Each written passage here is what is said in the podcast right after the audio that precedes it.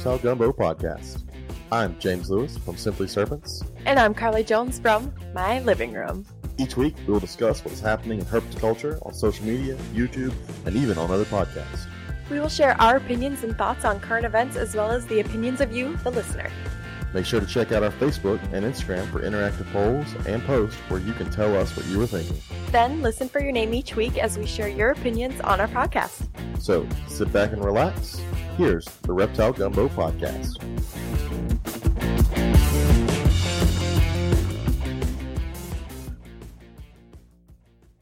Welcome to the Reptile Gumbo podcast. This is episode six. We made it to six episodes with I- April. with April. We're not there yet. Just skipping ahead. Yeah, well, You, Every- you do that every, every episode. You're like, I'm gonna jump to who the other good co-host is. Dude, well, every podcast we don't need to say like "Welcome to the Reptile Gumbo Podcast." Yes, you do. because Yeah. we Do already the intro. Yes. no, Yes, no, because do. the intro, No, no, the intro tells you who you are and who I am. I can still welcome people. no. The, I'm- the, I'm a the Southern very- uh, gentleman. no, the- can I finish? The No. first line of, of the of the intro says. Welcome to the Reptile Gumbo podcast, and you know how I feel about people repeating themselves. And Wait. you do twice. intro yourself, you introduce yourself, and then she introduces herself. You could just say like, "Hey, welcome. This is episode," or like, "Welcome to episode 7. Exactly. Like, what's up, y'all? It's episode six. Okay. Motherfucking April. You just cut out all of this beforehand. Out. Oh no, this ain't getting cut out. This this part's staying in. yeah. People are gonna realize how rude Carly is to me. God, I'm But I sorry. backed her, so, I guess I am so too. rude. So I- this, like I said before, I was rudely interrupted. This is episode six, and I was It's going. April. Shut the hell up! Oh Okay, God, I was okay, gonna so- say every episode. I'm amazed that we're still doing this, but there may not be an episode seven. it may become a solo show. That's just sad. I Okay. still listen. I still listen to you, buddy. It, it can't be a solo show because I'm not going to make fun of myself for two hours. I feel like so. I was thinking about it the other day, and I was like, God damn it! I'm like the Meg. Meg, This fucking- of this fucking Meg, show. Meg. where where do you even come to that conclusion? Like, really though? I, I don't know. I am always amazed. Meg is not like that horribly ugly on the. By the way, if no one knows what we're talking about, one, you suck. It's Family Guy. Oh my god. Uh, But she's not horribly ugly. But they treat her. I mean, Chris is a big fat slob, and they love him. But they treat Meg like shit. Just, Oh. just my two cents on on Family Guy. I know you tune into the Reptile Gumbo podcast to hear about Family Guy reviews.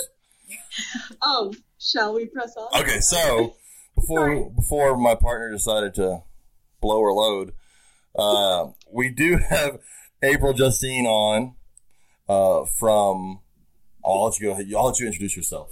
All right. Hello. I am April Justine from Designer Exotics. And I mostly breed short tails, but apparently, um, as it has been pointed out to me, I have a mix of a lot of things. If you want to listen to an interview about her, you can go to last week's episode of the Herpetoculture podcast with Jake and Justin. She did that. I listened to it, Yep. and then I stole her and made her our co-host for the week. yep. It was. Stole It was a.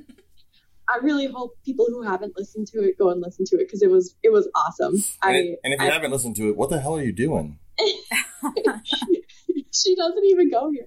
Oh, so before we get to some of the other like social media stuff, I do want to again, like every week, go ahead and go over our Facebook page. You put up two polls. I was quite amazed uh, that you actually did anything on the Facebook page. I I had a moment of inspiration. I know because those polls were like back to back. You were like, "Hey, people, I have two questions." Asked two, ask. I was like, yeah, we're doing this. Yeah, I threw one up and I was like, you know what? That makes me have another question. Do you do you want me to uh, go over 'em really quick? Oh, oh I- yes, they're, they're yours. I'm going to let you do this. okay. It was because I knew we were having April on, who's a breeder, and I just asked uh, in the first one, have you, for keepers, have you ever taken your keeping adventure to the next level with a breeding project? What was the first species you decided to produce and why? Was it successful? And I also asked, like, if myself, if you don't ever plan on breeding, what's your reasoning? Um, and I said, have a good weekend, everybody, all y'all. Let's see, uh, 13 votes. There we go. Sorry, I never do this on desktop. So we got some yeses and two nos, Ryan and Darren, and I bet your boots Ryan. It's no, yeah, he hasn't bred yet, and Darren, I think he goes into Okay, so since that's super confusing, 85% said yes, 15% said no. And that and now we have the numbers. I Jesus, this is so strange for me to be on Facebook on a desktop. Sorry, I'm still like, how the fuck do I? Okay, That, that's um, how I know you're millennial. Computers confuse you. I don't know what the cutoff for a millennial is. I was born in '92, so I guess God, you're young. I'm just a wee lad, just a baby. I think That's if why- you're 35 right now this year, you're still considered a millennial. I disagree. I'm 35 this year and I refuse to be a millennial. I'm sorry, I'm pretty sure you are one because I am, and I think it's one year older than me. One Uh, of us. I, I, I, I refuse. I mean, so does Owen, but I- I that's don't- saving you. I don't. Like, I don't it's tend not to take. happening. I don't tend to take pictures of my food and post it online. So I think I'm not Oh, a I. I used to a lot, but I don't anymore. Now it's just I- snakes and I have cloaca literally- pictures. Clo- well, gotta post all those cloaca pics. I've never done that once in my life. Taking a picture of, of, of food and post. I, But have you ever taken a picture of a cloaca? I have taken a few fair shares actually. I was thinking about that the other day, and dude, I know ball pythons don't hold on to their shit as much as bloods and you know short tails, but dude, like baby got back. Like I remember, I remember I Need took, some more um, roughage in their diet. I took a bunch, a couple pictures of uh, Jubilee when she was like days away of shitting, and and yeah, it was all just right. It was all just like right, right up there. But Are, anyway, are you still at that point in keeping where you pay attention to when your snake shit? I know, like, I mean, I fish it out when I see it. I Well, yeah, no, like, I'm not- "Oh, that's cute." I don't know. like we listen to folks like they know like however many days, and then they know that when they shit, and they they know the like the one that kills me is they know how much their snake weighs at any minute of the day. Oh I, my god! I can't tell you how much a single one of my snakes weighs. What Yeah, kills me I- is when they ask for short tails weight, and I'm like, okay, for one, we do this in pounds. we don't do this in grams. yeah, And and two, I don't really go by that. I go by age and body composition. So I don't know what to tell you. Yeah, with sand boas, I'm like, yeah, no, it's it's big enough to breed. Yeah. I mean, I know that's technically like somewhere over 300 grams, but I can just look at them and go, yeah, it's yeah, good. that, that one can mm-hmm. breed this year. Yep. All right, so speaking Back of breeding, we'll get back to your poll about breeding. yeah. I want. Did you have something to say about breeding? Well, I have tons to say about breeding, but it was your question, so I was going to let you uh, stumble through it, and then I'll Oh. edit that out. Oh, you wanted. Oh, you wanted me to go back to the poll. I thought you had something to. Okay, sorry. okay, Car- so- Carly, Carly, I need you to work the poll. Okay, I can do that. That's going to get us a lot more listens. I'm telling you right now, they're going to want a video. I legit have a pole in my snake room, and I try when I'm doing like like videos and live feeds and stuff. I try to angle the Dude. the camera so you can't see it, so I don't get too much shit about it. But yeah. So now everybody knows that now everyone knows. she practices holding snakes and stripping in her snake April, room. April, I know you slick that thing up from time to time, right? Uh, to- I'm no comment, Carly. all right, let's get back to that god goddamn poll. All right, Is it cock So- damn? Wait, what? goddamn. Did yes. Let's see. I'm trying to. Okay, so Darren, uh, Darren Watson, he answered no. His explanation is simple. I'm a chef. I work 60 to 80 plus hours a week. I need pets that don't require a lot of attention. Currently owns a ball python and a blood. Um, yeah, for bloods. hell yeah. And ball pythons, fuck yeah. Um, for Oh, me, the fuck concern- no. Wait, what? for me, the concerns of hatching a clutch is frightening in itself, and I feel that hard. Then to add to the stress of getting hatchlings to feed isn't worth it. Uh, so that's that's I all. appreciate that a lot, Yeah. actually. Yeah, Oh, I think. yeah, think that's I think many of us start out not. Uh, I say many of us. I- I think nowadays with the way that uh, owning snakes and breeding is gone, there are a lot of folks that get into it going, "I'm going to breed snakes." But I think a lot of us start out with, "I just this is a cool pet," and then we realize, "Oh shit, people breed these things. That looks fun," and then it goes from there. Yeah, that's 100% how Terrell and I started. Um, I had my first snake when I was 15, which was my very first corn snake, who I have grandbabies from now, which is very exciting. that's awesome. I know that was like my that well my first breeding project. That was it. So that has to do with this poll. Um, and Look at you working the pole. yeah. um, but so where, my train of thought just got lost because of that. Derailed. yeah, thanks. Shawty, yeah, don't. People screaming, small children Oh being my flung from the train. Look at that train of thought. Oh, so by the way, people don't realize April and I are actually in the same room recording this one. Carly's not cool enough to be here with us. I'm Uh, bored. We, we've got a reptile show tomorrow in New Orleans. Uh, Super so, excited. so we're actually together and making fun of Carly, but she can't see it.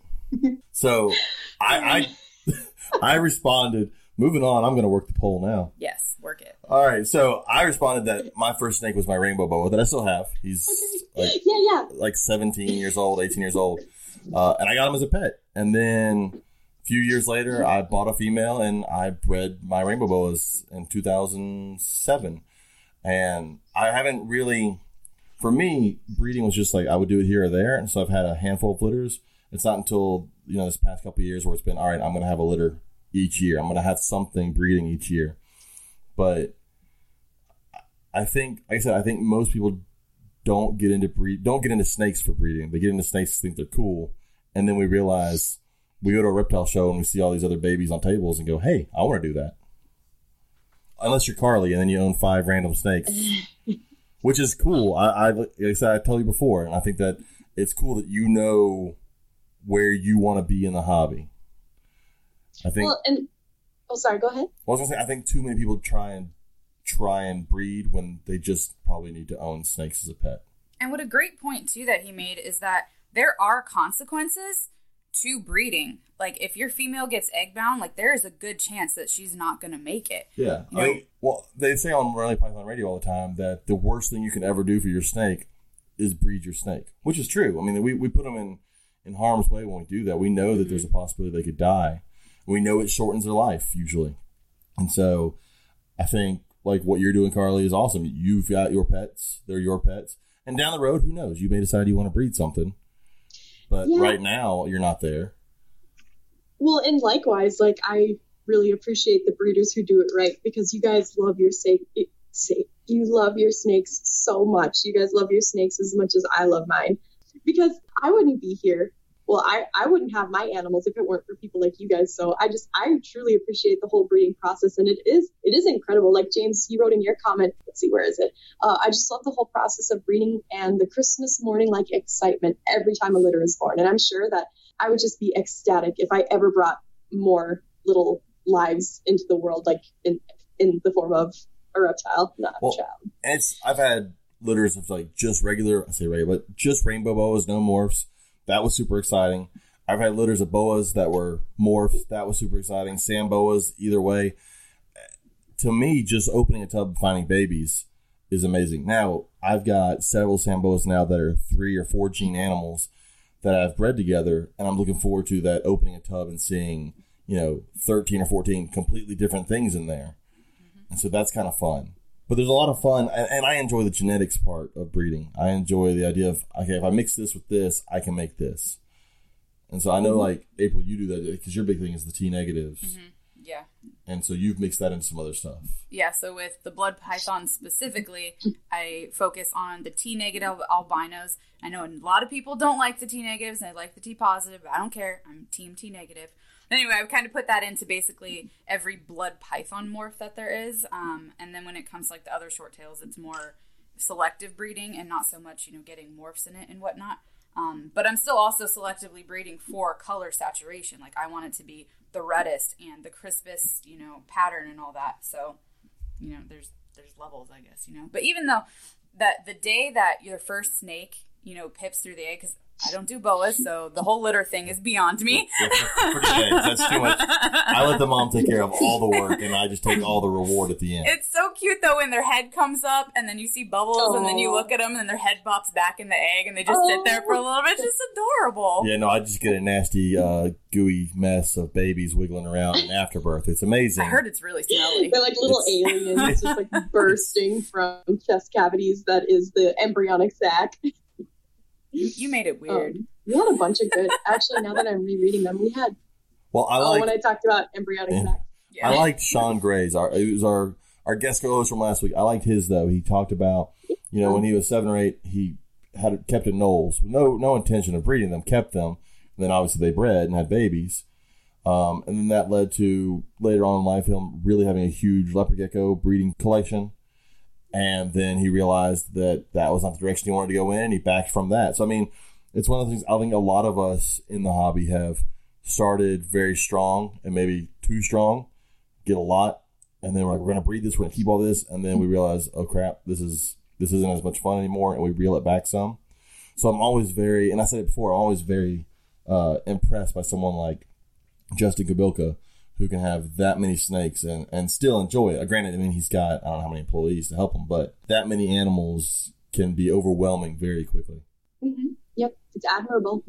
I mean, because people always, I don't know, you always hear people talk about breeding and that they're going to make lots of money. One, if you if you're getting into breeding snakes to make lots of money, eh, that's Think probably again, buddy. It's probably not going to happen. Only a, only a handful of folks make a true living at this. I mean, you absolutely can, but if you like when we went to Florida, I actually visited someone that has it as a business, and when you compare business to other people that breed, it is, it is you know apples to oranges on what they look at, what you know the statistics that they do, the data that they collect. It's it's actually frankly mind blowing how much they do on that side of things.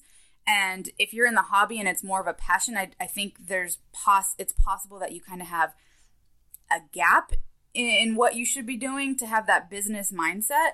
Um, and, and so it's very hard to, to make it a true, you know, business and, and make a lot of money doing that. I mean, some people can, but it's, it's difficult.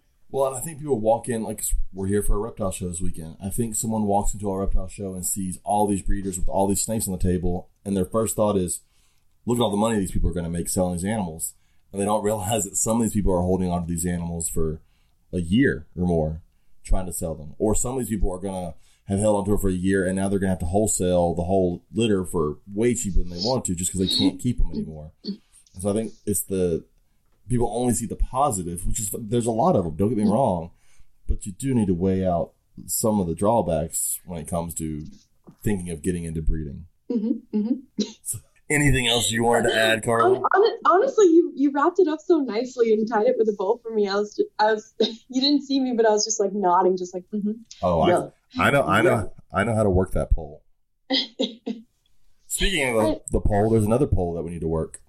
yeah. Let me scroll up. This is one that this is one that April can talk about because I have well, I have only one experience with this, and it went horribly wrong. I want to hear about that. Okay, Um, so here. I'll read the poll. The poll Okay, you read was the poll. breeders.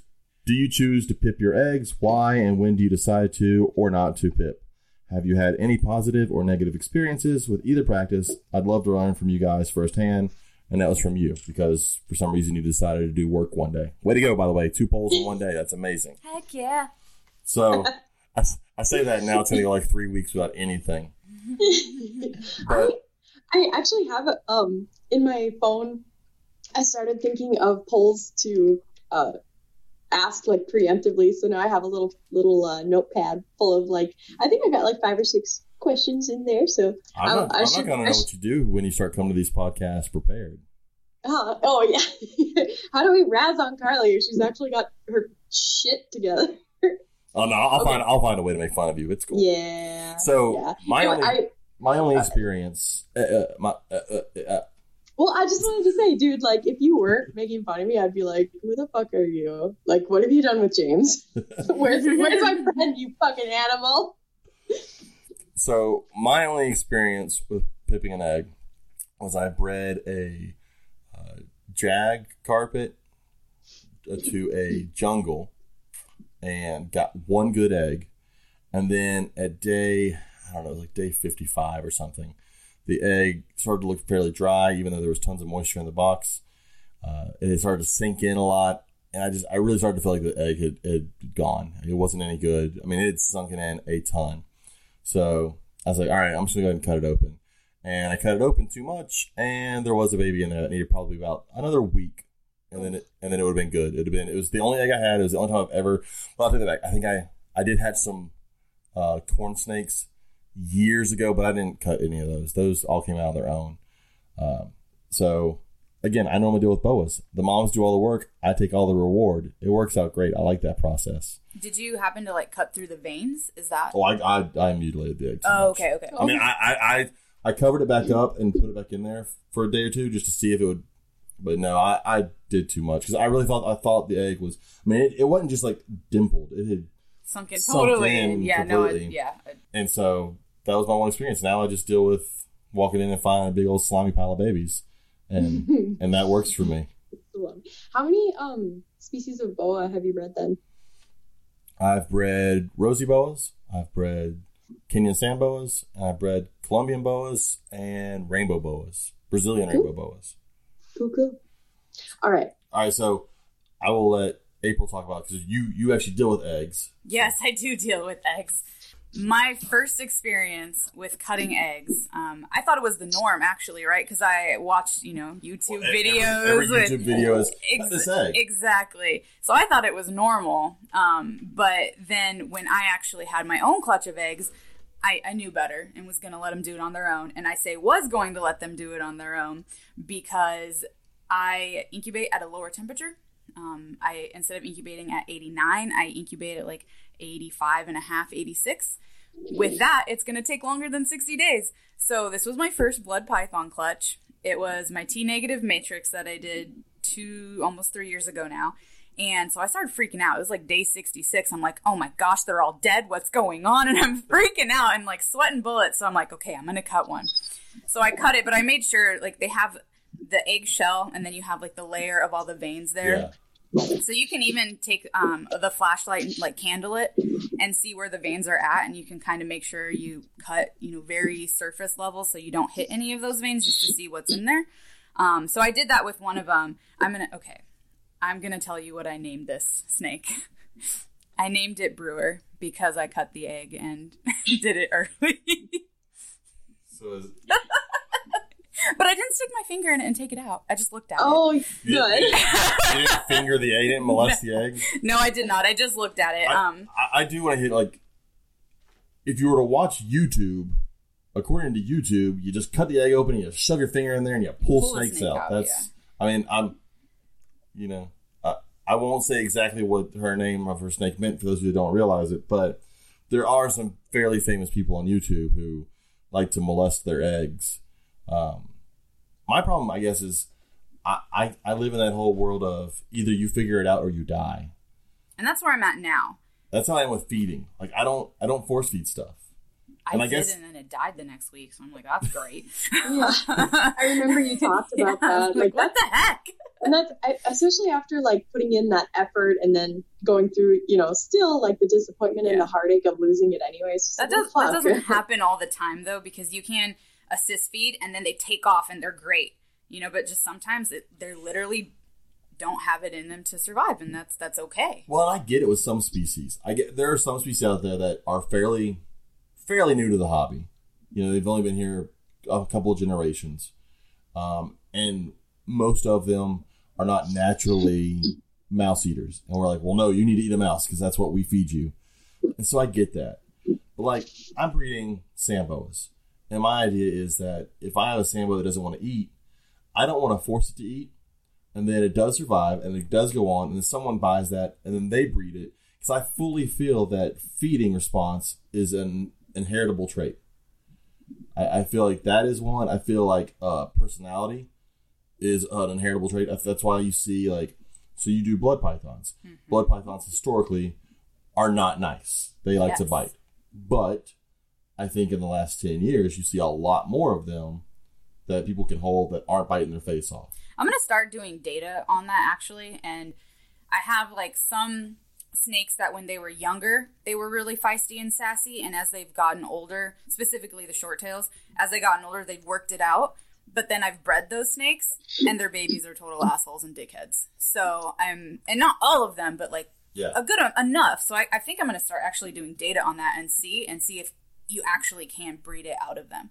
I mean, because like, well, I was listening to NPR earlier, and they had Garrett Hartle on, Yeah, they talked about and they talked about retics. You know, because I remember growing up, retics were evil. That was the whole idea that retics would would try and kill you. They were evil. They bit all the time. But now you watch people with these retics, and they're like puppy dogs, just giant puppy dogs that kids are holding on to. Um, but I mean, it's generations and generations of breeding them in captivity. That's that's very far removed from a wild animal. But you see some of these other ones that are uh, just a couple generations in from wild caught, and they're still pretty nippy. And so I don't know. I like I said, going back to the feeding and all, I think I don't want to pass on weaker genes, but I'm not going to. I'm not going to fuss at somebody or, or calling by names for for doing it. I mean, if you want to take the time to to assist feed, then more power to you. I know like some of the green tree guys have to do it. Um, and so like I said, some of the people that have those snakes that naturally eat lizards or some of the other things, they kind of have to do it to try and get them onto mice. But it's not for me. And so that's where I go with like the pipping the eggs, which is where we started. Uh, I'd prefer not to do it, but I get it. If, if unfortunately I see both sides, like if you have snakes that are two thousand, three thousand dollars snakes, and I don't want to belittle a snake by putting a monetary value on it. But come on, we we put monetary values on snakes. That's that's the hobby. I get you trying to recoup a, th- uh, recoup a three thousand dollar investment by not letting a snake drown in the egg when you could have just cut it and taken it out of the egg. I had that happen to me too. It was the first one that pipped on this clutch that had the T negative 007. So this was like a key clutch for me. And it pipped, it came out, and then it went back in and it died. So I was Aw. like, okay. But that clutch, I mean, I've talked about this before, but I had mold go through all my eggs basically and lost probably two thirds of the eggs I had. And um, after it was probably like sometimes, so the snakes will pip and then it can take a couple days for all of them to come out. And even after that occurred, I still had maybe four or five eggs that were doing nothing, but they didn't, you know, look bad. Nothing was smelling, you know, they looked fine. So I went and I cut it, and then you can kind of do a poke test, and nothing moved. I knew, you know, or it's really discolored or, Yeah. you know, pale looking. So I dissected them open, and they would have been cool snakes, but they definitely died probably a week prior. Well, I know a couple of the responses to your poll, Carly, said that they will cut after the first one pips. Yeah. So they know the first one is basically done cooking and it's ready, and the other ones should technically be ready, and then they'll cut. Okay, and I just wanted to like, uh, I know someone on some podcast has t- has talked about it. I it was probably NPR. I actually I know it was NPR. Um, on a previous episode, they talked about the difference between pipping and cutting. I just Yes. cutting that huge window. I, okay, Well, cutting the Um, huge window and and fingering your egg. well, is- okay. Even cutting No. the huge window isn't No, necessary. yeah, it's just that. It's if they don't have an talking egg tooth and they can't get themselves out, if you just cut a little sliver, then they can get themselves out and breathe and they won't drown in the egg. Yeah. But it's Yeah, it's not, you know, taking a hacksaw and cutting half of it open.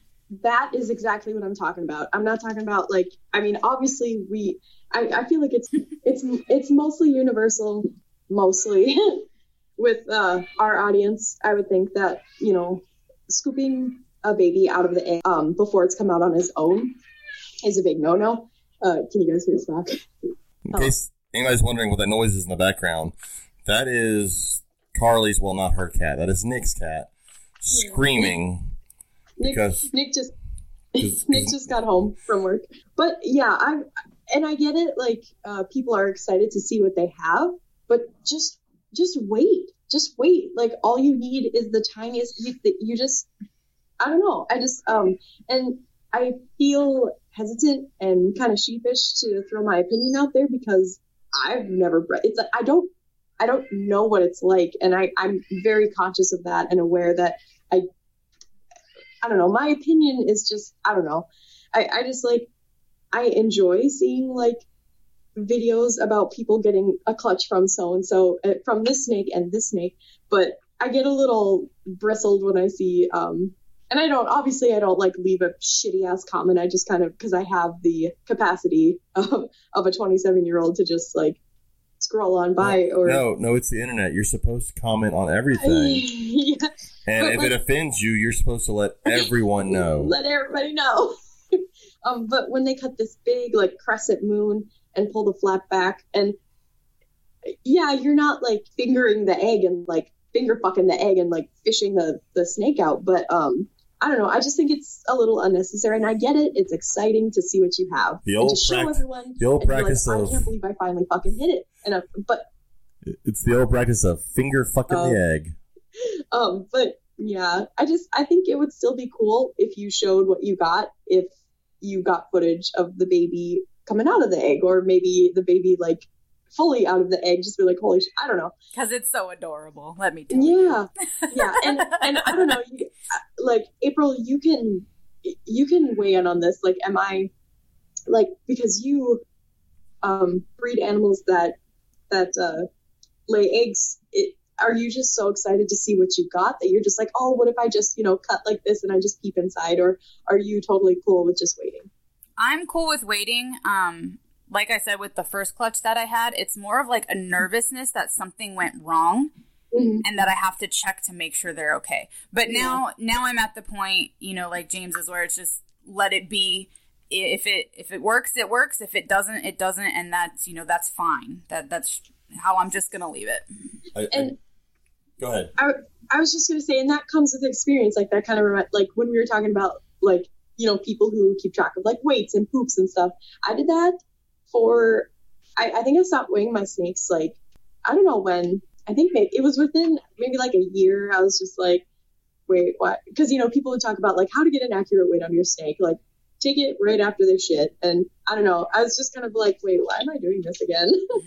I'm not trying to knock people who like actually do if they're like uh, if it's important for you know making sure like ev- a, an animal is growing. No, I'm, I. I'm. I'm sorry. I'm going to go ahead and knock them. Okay, I'm Don't don't weigh your snakes. One really cool thing, though, of someone that I know has weighed their snakes, and this is someone that the same collection I went to in Florida. They take so much data, and they can tell you um, the difference between the Freedom Breeder rack and the Vision rack, and which one of those racks actually produces faster growth for an animal. Because what? yeah, isn't that crazy? That is Um, crazy. yeah. So. And I'm, I'm not even going to say, I'm not going to promote which company it was, so I'm just going to leave it at that. But I, I will say the one thing I've seen about weight, uh, Warren Treasure wrote in the sand boa book that and I forget the the equivalent, but there's a certain amount of weight to baby ratio that they kind of figured out. Like if it weighs a certain amount, you tend to get this number of babies for this this weight. Yeah, dude, I don't think you should be telling people to not weigh their snakes. Like, if people want to weigh their snakes, they can, like, you know, it's not hurting anything. Like, Hey, hey, hey! Yeah. You know what? Don't weigh your snakes. oh my god, you big dumb bitch. like, I just, I don't, I'm not gonna lie. I have weighed snakes before, but like you said, there's certain things that come with experience, and I can now, like I said, I can now look at a snake and go, yeah, this one's ready to breed, and I get it if it's your first. I understand people are gonna do it, but I just, like that is the least that we have to worry I- about. I don't- You know? I don't know the last time I ever tracked when my snake pooped. My my only thought when I walk in, in a room and see snake poop is going, ah, shit, I gotta clean that cage. I uh, like seeing other people's record cards. Um, of I don't know, it's kind of cool seeing other people like know if snakes have a pattern. Like, oh, this animal always, always, always poops three days after it eats, or six days after, you know, whatever. That's kind of interesting, but I just I don't. I, I'm not anal retentive enough. I don't. I don't have I don't, the attention to detail to keep up with that. Uh, it, it loses fun. I get that some people enjoy having data, and so they, they want that. But at that point, it loses fun for me because I hate math, and that's too much like math. and that's and that's cool about this like you can you can make this as you know data heavy as you want or you can just fucking you know do your thing you know i don't know but it's cool you can get as techie or excuse me not techie you know what i mean Yeah. And Um, I want to start seeing too the patterns in my snakes. I want to see what female produces babies that grow faster. You know, I want to see what female, you know, produces more eggs or, you know, that type of that type of data. And and not so much necessarily, you know, to make a profit out of it, but just to know exactly Yeah. what's Yeah, going on with that. my collection. But Yeah. I'm not gonna do the poop thing. I I don't care about that. I didn't I didn't track feeding for a really long time. I actually only started back in January of this year of tracking feeding because I just know, you know. you just I know You I don't. just- I don't track. know. Well, 'cause I don't have a feeding schedule. I just feed whenever I feel. Yeah, like they I don't should have a feeding schedule either. My males get fed once a month. Uh, if it's a carpet python, I have two males. They get fed once a month. Um, one of them's a fatty, so it might be even less than that. I have corn snakes that get fed either every two weeks, or I check their body condition, and if they're getting kind of chunky, less than that, you know. So it, it all it all depends on body, you know, composition and whatnot. But now, now that I'm tracking it, it's kind of nice to see. Okay, you did eat then. You you eat when you shed and that kind of stuff. And because I, I track when they're in shed, if they're if they're in shed during their feeding day, I'll track that, but otherwise, I won't. I think that that covers our polls. We we talked about pipping eggs and we talked about breeding, which kind of go hand in hand. Um, And I think those are two things that I'm not going to say there's a right or wrong way for the answer on any of those on those things because obviously you don't breed and that's cool and you have a collection. We breed and we have a collection. Neither one's wrong. Uh, people pip their eggs and all their eggs come out. They, they can have perfectly fine clutches and they are healthy. There are some that don't pip their eggs and all their snakes die. And I mean, it's it's it's a gamble either way. Mm-hmm. I I think we can all agree keep your fucking fingers out of the eggs. Yeah. Yes. one thing, that is I one think- thing we can all agree on. I think most of us, if you're taking your advice on how to handle your snakes purely from YouTube, stop. Go meet actual people who are actually doing this and talk to them, which you can do at a reptile show, which I say mm-hmm. like every week. Go to a reptile show, talk to somebody. So, Stop. Get some help. so now I want to move into what has happened in the last week, and I, I get. I guess we'll do what what everybody else has done this week on their podcast. Well, it's going to start off a little a little sad, but then we'll pick up. But uh, I do want to talk about Forrest Fanning, and if if people haven't heard by now, I I don't know how you haven't heard, but uh, Forrest Fanning did pass away recently, unexpectedly, at least to most of us, unexpectedly. Um, and so I want to say I, I didn't personally know Forrest. First time I'd ever seen him in person was at Carpet Fest, what a month ago. I mean, I, I saw him at Carpet Fest. Um, but he's one of those names in the hobby that you hear all the time, and none of it's ever negative. It's always what he's doing and pushing certain parts of the hobby forward. And so it really caught a lot of people off guard. So I was going to let April go ahead and she she jotted down some notes for this, and so I was going to let her talk about it. Yeah. Um. So they have a GoFundMe to help pay for uh, his funeral expenses and everything. He did leave behind a wife and a young son, so that will definitely help out them. Um, and it's really, you know, an iconic person in this hobby, in this industry, that has just gone way too soon. Um, and I didn't know him personally, but I know a lot of people that did, um, and they're really hurting right now. So, you know, my heart's out to you guys. And uh, you know, there's, I know there's nothing I can say to make it better, so I'm not even going to try. But um, at Tinley on March 14th, uh, the NARBC Tinley Park uh, show, they are doing a memorial for him, and it's going to be at 6 p.m., and that's the time of the auction. So if you're going to the auction, it'll be at that point. They're also doing um, a separate auction to raise money for him as well.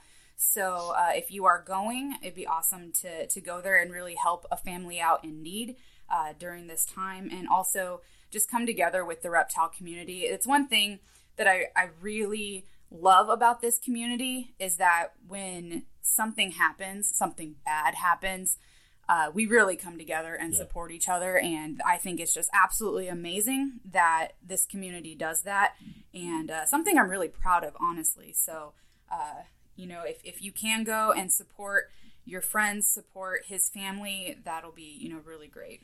Well, and to me, the worst part of all of this is not that we lost someone who breeds snakes or someone who deals with I know deal with crocodilians and all this. Yeah, that that's what he did. The worst part of it to me is that he had a one year old son, and as a, as a dad, that kills me. Uh, that I mean, that kid's gonna grow up, and, and there will be tons of people out there to be able to tell him stories about his dad, but it's not the same. And so that part, you know, I think 21 year old me would have been like, oh man, it sucks. He won't be able to breed this or breed that. He won't be around. 35 year old me with a now nine year old daughter thinks, oh shit. I mean, that kid now grows up without a parent. And so that's that's the hardest part for me with that whole thing. Yeah, and um, on YouTube today, Brian Cusco put out uh, part one of a three part tribute video, and it's honestly a beautiful video. Um, they had a close, close relationship, and it really shows that, and I really believe that it embodies the essence of who Forrest was. Um, so if you want to check that out, that'd be really cool too. That's on Triple B TV channel. That's on his uh, on his um, blog channel. That's on just Brian Cusco. I thought it was on Triple B TV. Like I, dou- I thought I double checked it too. Um, So I'm Hold just- on. hold on. yeah, I could be wrong. I will I, fact check this. Maybe Because on because I thought it would be on his blog channel, so I went to that first, and then I couldn't find it. on Triple B TV. Let's see. Look at the videos. Yeah, no, it's not on there. Oh my gosh! So she was wrong. Carly, you were right. Gosh. That is on Brian It's- it's Cusco's his- blog channel. watch. But like, uh, this is uh, obviously, like you said, something that no one expected. Um, and sometimes, like people, I, I uh, deal with a lot of people having to say goodbye, and I just sometimes I just like to think I, I, I'm not a religious person. Um, I'm pretty far from it, but and no one knows what happens when people have to go away. But uh, it's just a it's it was just a big blow uh, to the world, and um, I'm so sorry to everyone who loved him. And but you know, like you said, April, that's and you'll have to forgive me because uh, anyone who's my friend knows it. It takes so little to get me emotional and crying, and then one of us, and not even just one of us, like a household name in the hobby. That's the wonderful thing about this hobby is we're here for each other when a, there's a tragedy, but also we rejoice with each other when there's something to celebrate. And uh, this hobby is going to be here for Lars and Desiree and Stephen. We've, we've already shown that with what we're doing. Please, guys, go donate an item, um, anything to throw up in the auction just to help show support, just like what he would do for one of us, because he would and he has. And, you know, we, we, we have things to celebrate, we have things to look forward to. Um, Stephen is just flourishing and growing, and we'll celebrate his successes and Lars when he grows up. So, yeah, I've, I'm sorry, that's all I have to say. That's all I have to say about that. All right, so that we can quit crying, let's let's find some some happier stuff to talk about. Yeah. Okay, Yeah. so I just just um one last thing like also just love each other and I love you guys. I'm going to tell you that because you never know. You know, you just never know. You can cut that part out, buddy, but okay. I love you too. Uh, all right, there's too much love going on, so let's talk about. all right. So let's shoot to uh to YouTube. I wanted the one video that I saw this week that I wanted to bring up was uh Snake Discovery because I, I watch most of what Emily puts out, but she had the one that was professional thermostats, how they work, and which is best. And the reason I found that interesting is because uh, the last couple of years I've upgraded my thermostats, and so it was interesting to see the comparisons. Um, I don't know what so, you which one did you pick? well, I, I, I use Herpstats. I love Herpstats. Um, I started using them, oh, I don't know, three or four years ago, and I've got Herpstat 1, Herpstat 2. I've got Herpstat 6, which I love because it runs a crap I do too. I think it's awesome. It is. It is a beast when it comes to running all my stuff. So I love that. I'm like But- getting giddy and excited about a freaking thermostat. I know, it's, it's crazy. What's funny though is for, I mean, over a decade, I used those $30, like, cheap little dial yes, thermostats. yes, that, I did like, too. Everybody's like, it'll burn your house down. I don't know. I probably ran 15 of those things at one I point. didn't have that. oh many. my god. oh, yeah. I mean, I had, because I, I had them on every heat source. Um, and one thing that kills, okay, so one thing I hate about some of those, there's, there's two types of C. There's the ones that have the one plug for a, a heating element. And then every now and then you'll find the ones that have like two plugs or three plugs for a heating element. And here's the problem they still only have one probe. So you're sticking that one probe on one Oh, heat no. source. It's only monitoring that one heat source, and you're hoping that the other ones that are plugged in will all run at the same levels at the same time, and, and it just doesn't. So, for everyone out there, if you're new to, to thermostats, one plug per probe. That's that, that's it. That's that's. And I know some people out there are gonna go, "Well, I do it, and it's fine." That, that's cool. I'm that person that's All right. going to be like, well, I do it. I just, I, I, I Just always remember- worry. Just remember one PPP, one plug One per probe. One plug. One P. I don't know. I've, I've watched some movies where it was like two plugs per hole. oh my But that- gosh. That was a different kind of PP. oh my goodness. How many PPs? It was it was, it was, two, it was two PPs. I know, I know. April, this is Uh, okay, so I have baby Anyway. racks, and I have six of them. And they're all they're all like separate, but I put them together as like one unit. They're the exact same thing, have the exact same flex watt. Now I do understand that they are going to run a little bit different and Yeah. vary, um, and I know that, and I take that into consideration. But they still are all plugged into the one probe and working off the same thing. See, my, and my problem with some of what I have is like I'll have sand boas in a rack, and then I'll have corn snakes in a rack, and they can't be in the same rack because my sand boas I'm running like 90, 95 degrees, and my corn snakes would be miserable kept at 90 degrees all the time. All my what are you animals are like- I, I mentioned before that I'm a lazy keeper and that all of my animals, their hotspot is 86 degrees, all of them. So there is, there's no, if an animal does not fit into that, they will not be in my reptile room. So there's that. So, just out of curiosity, what uh, what animals have you wanted that you've had to exclude from your collection because you were just like knobby? nah. uh, I'm, I would have to think on that Mhm. No, that's all right. Um, because there has been some, but I just, I can't think of it right now. So what ther- what thermostats are you using, Carly? um, Herpstats. I, I, I fucked up a lot when I first started. Um, excuse me. I feel like I don't Every- believe that though. I, I feel like I feel like your your version of fucking up when you first started is nowhere near my version. Exactly. Of up. Dude, Yeah. dude, I, it's y'all. How, okay, okay, here, here. How many Um, how many snakes I- have you killed? I, I've lost one. Only one? How did it die? I don't want to talk about it. Did you burn it because you didn't use the right Did you did you put it on a hot, drive. did you Like put it on a, about. on a heat rock? Yeah, do you have it on a heat No. rock? Do you have it on a heat rock with uh, No. screen lid no, no. and green grass and like the plastic No, grass? it was it was it was one of those things where um I assist fed it for as long as its little body could take it, and then it just one day it just uh I just found it, you yeah, know. yeah, that's it, okay. So you didn't kill a snake. it you sucked. you didn't it kill a sucks snake. You, losing. you had a snake die. You didn't kill a snake.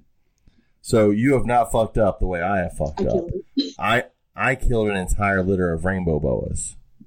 Did you fry them? buddy. I went in to do water changes. I removed all the water dishes. Mm-hmm. I got sidetracked and left the room, oh no. and then came back the next day and they all dehydrated and died. Were they Oh, just, like- no. Jerky boas? They weren't jerky yet, but they died. I remember baby rainbow boas are super super sensitive to uh, humidity, Yeah, yeah. and uh, jerky.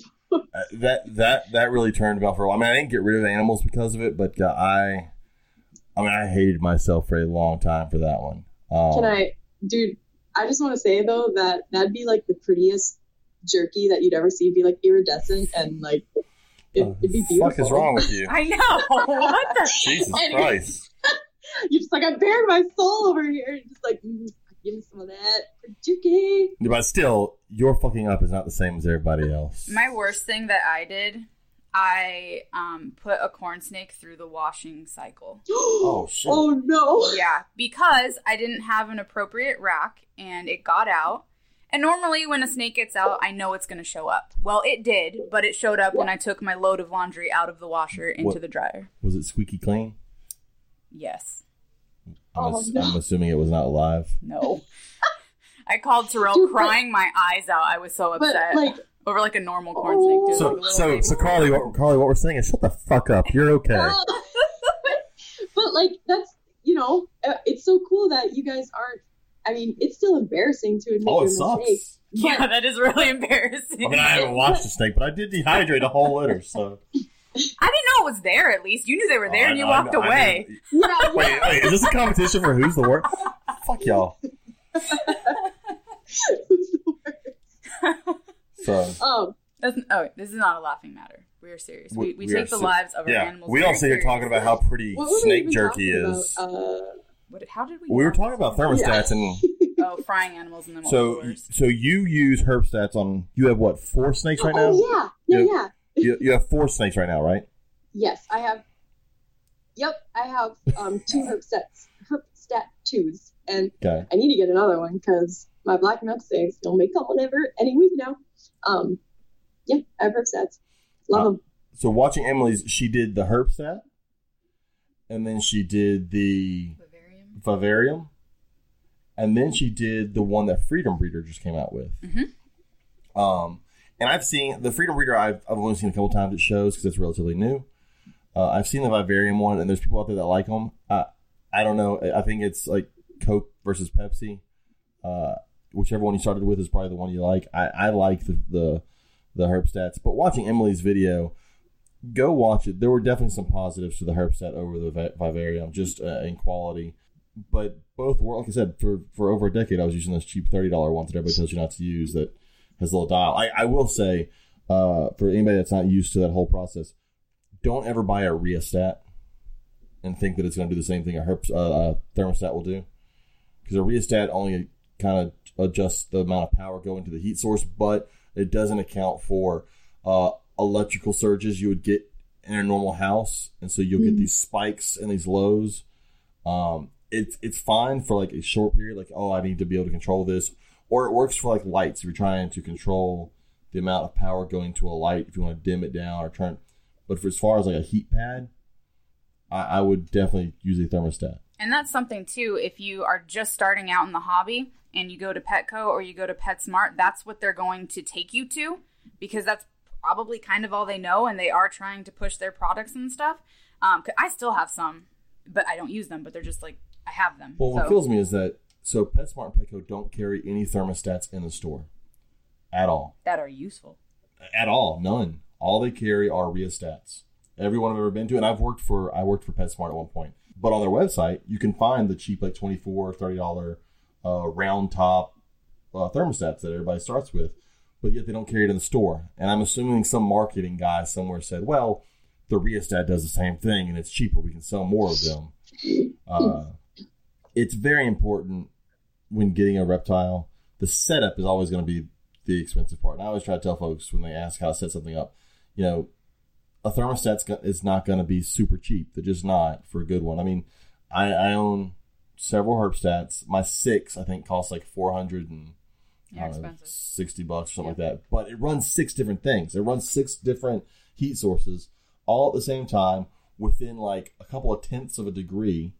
It's got alarms to tell me when it goes off if it's too hot, too cold. Mm-hmm. And I heard they're working on making uh, it like Wi-Fi uh, capable, which would be awesome. So they mentioned that in the video uh, that they're working on making it Wi-Fi capable, which it would be really cool if it allows me to like shut off my thermostat from two states away. Like if I get an alert that my thermostat is malfunctioning and it's high, if I can adjust it or turn it off from my phone from two states away, I think that is awesome. I do the the Freedom Breeder thermostat was like a second was about in second place for them. They did like that one. So So I will say there's some things that she didn't talk about. Um, the customer service for Vivarium is amazing. They are really great.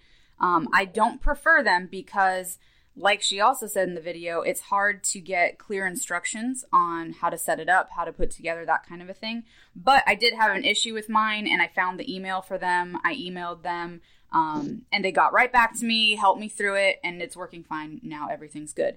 Um, so the customer service is great for them. I don't have any experience with the Freedom Breeder customer service on that, so I can't speak for that. But Herpstat too um, is very good with customer service. All of their reps that sell them are really great about it.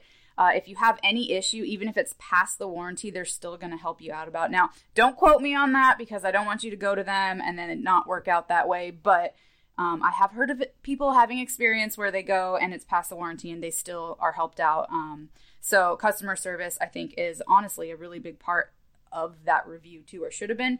Um, and the customer service is excellent. I use Herpstats and I love my Herpstat 6. I know she mentioned why would you need six probes, but my lights are hooked up to that. Um, I have uh, a bearded dragon setup hooked to it. I have a carpet you, python. Do you have any of them hooked up to like a hydrometer? That I don't. Because they will. They, they because they can. They can. They can yeah. run. They can run on a hydrometer and control humidity. Yeah. What I like most about it, um, which the humidity thing is awesome too. There's actually a lot of different things I like about it. Um, I like that you can do a night cycle. I drop my temperatures down a couple degrees just because I can, because yeah. it allows me to. So I do. They have it where you can ramp up for the sun. Yeah. Um, you can do that with your lights and ramp up. So that's really cool if you want to kind of. Oh yeah, it that. has like a, a, a, kind of like a lag thing. Uh huh. Yeah. Well, like a sunrise, so you don't get, you, can pick, you don't blind them with light all of a sudden. You yeah. can bring it up slowly. Mm-hmm. And you can choose like how fast or how slow you want it to ramp up. Just the, the customization that it allows you is just it's like, oh shit, I can do this. Well, why the fuck not? Yeah. Well, and the thing is, it makes keeping so much easier because that's one more thing you can take off of your plate. You don't have to go. Oh, I gotta turn my lights off before I go to bed. Or turn them Do you remember in the morning." those days? You had to turn all your lights on. Yeah, I just didn't turn. Off. I just didn't have lights. Sometimes it was dark. It just- Snake just lived in the dark for a long time. Guys, it's an eclipse, okay? Just Yeah. like just fucking deal. Mama's hungover. It's just we're we're doing this today, okay? oh man. Yeah, I, I don't have my lights hooked up to it just because I've got so many heat things hooked up to them. But I have my lights on just like the simple like timers, so you can I have in my lights hooked up to it. you can walk in my room it. and you can hear tick tick tick tick tick tick tick as the timer spins all day long. But uh, I do I would like at some point to hook up lights to one. I think that would be cool. I mean, and the only reason I did is because I happened to have an extra probe spot, so I was like, whatever, I'll, I'll Yeah. hook my lights up to it. So I have that. Well, and some of those, cool. I think some there are probably some animals that really do benefit from a true like light cycle. Uh, that whole the way it's far more natural. Um, and and for those people that ha- are setting up a supernatural uh, like vivarium, or we talked about all the bioactive stuff. Is one more thing you could add to it that's very natural, bringing the lights up the way it would in nature instead of that blinding bright light all of a sudden on an animal who was probably asleep. and, and also for breeding cycles too. Um, in winter time, the uh, the less sunlight actually can be a, a sign or a trigger for them um, to go into breeding. Sorry, my brain is like shutting off, but but yeah. So if you, if you mimic the uh, natural light cycle, then that could possibly help your your breeding efforts as well. Um, and I also like that the Herpstat has the dimming. Uh, instead of the pulse or the on Yes. off. Mm, I like that they have the dimming. That's actually um, the main reason Oh, that's a lot. why I'd pick that one. So, so if you don't know the difference, um, so the cheaper like thirty dollar ones that I was referring to earlier that you see a lot of places, that is an on-off thermostat. It, it reaches a certain degree, it shuts off, drops about four degrees, and then it clicks on again, and it does that all day long. And and that's fine. That works just fine. It I wouldn't you know it wouldn't work for a light bulb because turning a light bulb on and off all day long, one will drive your animal crazy, and two it'll burn a light bulb up pretty quick. But the on-off like a rave in the enclosure. Just like yeah, just get you some some music in the background, some glow sticks. It'd be, put some glow sticks in there. But Just make sure if you have epilepsy, you don't go in there. so on off is fine, and the uh the Herpstat has on off, but the uh Herpstat also has the pulse, which it, it sends pulses of energy to keep you kind of at that level. But then the dimming, which I think is awesome, is the one that keeps it like it adjusts the amount of electricity being sent to the heat source to keep you within just a couple tenths of a degree. And that's one thing I love is like being able to know that like if I set it at 88, it's not going to be 86. It's going to be 88.2 or 87.9.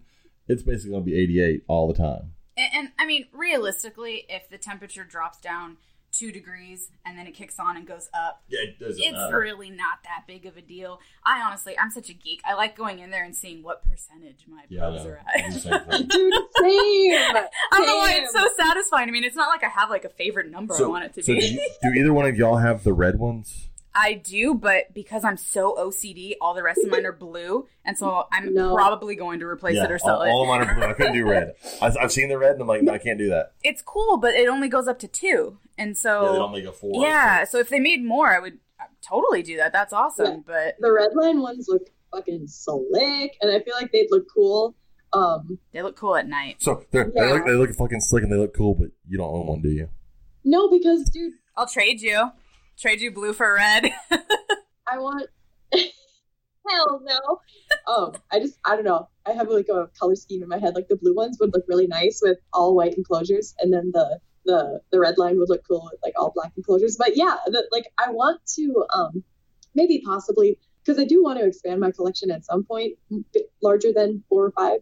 Um, not for a long time, but um, You, mean, nice you don't want to go ahead and just one. get like 20 right now? I would shit bricks if someone just like showed up on my doorstep and they were just like, "Hey, I know you like snakes, so I have like 20 little snakelets that I just like, So, so Carly, there's a package coming to your house tomorrow. oh my gosh." just good. just good. like, I don't know what to do on all these apps. Um, yeah, you're gonna have to forgive me too because like after I just expended that um, much emotion, like I have a splitting headache and I'm just like, what year is it? Um, so Usually after I have a good cry, I need to like just sit and just like stare at the ceiling for a couple hours. I feel like you just sit and stare at the ceiling for a couple hours on a normal day. I don't feel like a good cry is necessary for that. well, you know, a good cry is just part of my normal day too. Let's be honest, James. You knew you That- know that is true. you know how much I cry. I cry a lot. Yeah. Just, just stay, stay hydrated. Yeah, yeah, that's why that's why I gotta pee so much because I'm a fucking hydro homie because I'm always crying. What's a hydro homie? It's hilarious, is, whatever that it is not a is. thing. That is Me bitch, I'm a hydro homie because I'm always crying. fucking hydro. Okay. goodness. So moving on from, anyways, that video again was on Snake Discovery. Is go watch it. It's got some good information about all three thermostats. Honestly, all three will work. Um, it, all of it comes to preference, but there are some benefits of certain ones over the others. I honestly think the Herpstat comes with the most benefits. Uh, so if you can afford it, and uh, it's really not that the price point on all of them is fairly close, and you can sometimes find used Herpstats for pretty cheap. I bought a used Herpstat uh, one for like fifty bucks. Honestly, though, if you're gonna sell one, keep it at a higher price because they're good and they're gonna last. Oh, I'm yeah. just giving you a tip there.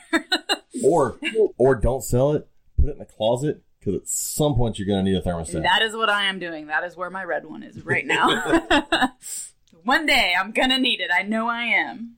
hmm As reliable as they are, it's it's still like I have my Herpstats, but I still have those cheap, shitty oh, I have my, ones. I have my cheap ones. case. I have a whole tub in my closet full of just heating shit. Old heat tape that I don't use anymore. Uh, I finally got rid of that. I, I just I never know what I, I can't get rid of like supply stuff I because got I, rid never of heat know. pads too. I finally got rid of those. I think I still have a few heat pads. Dude, but I do have one of those dial. What is it? The the R one. Uh, The the dial it- one. yeah, uh, the from PetSmart. rheostats? Yeah, yeah. I do have one of those still. I have. I have. I think two or three of those. I don't use them, and they've usually they've been given to me when someone else gave me an animal, and I keep them for when I do like uh, my local reptile group. Every now and then we'll do a, a meeting about heating, and I'll bring all the different options. I, have a heat rock. I don't. I do not use a heat rock. I need you to understand that. I do not have it plugged in. You don't want to get all this heat It is-. It is sitting in a tub in a closet, and it only comes out when I go. People do not buy one of these. Uh, but I have that. I've got several different types of thermostats that either work or I've blown. I have blown a thermostat. Um, what's the one on Amazon? What you haven't you blown, Jump James? something? Honestly, The jump start. Carly. Whoa, Carly. Not everybody lives like you. All right, here we go. yeah, it's Jumpstart, Jump start. right? The jump. I did. I bought a jump start one.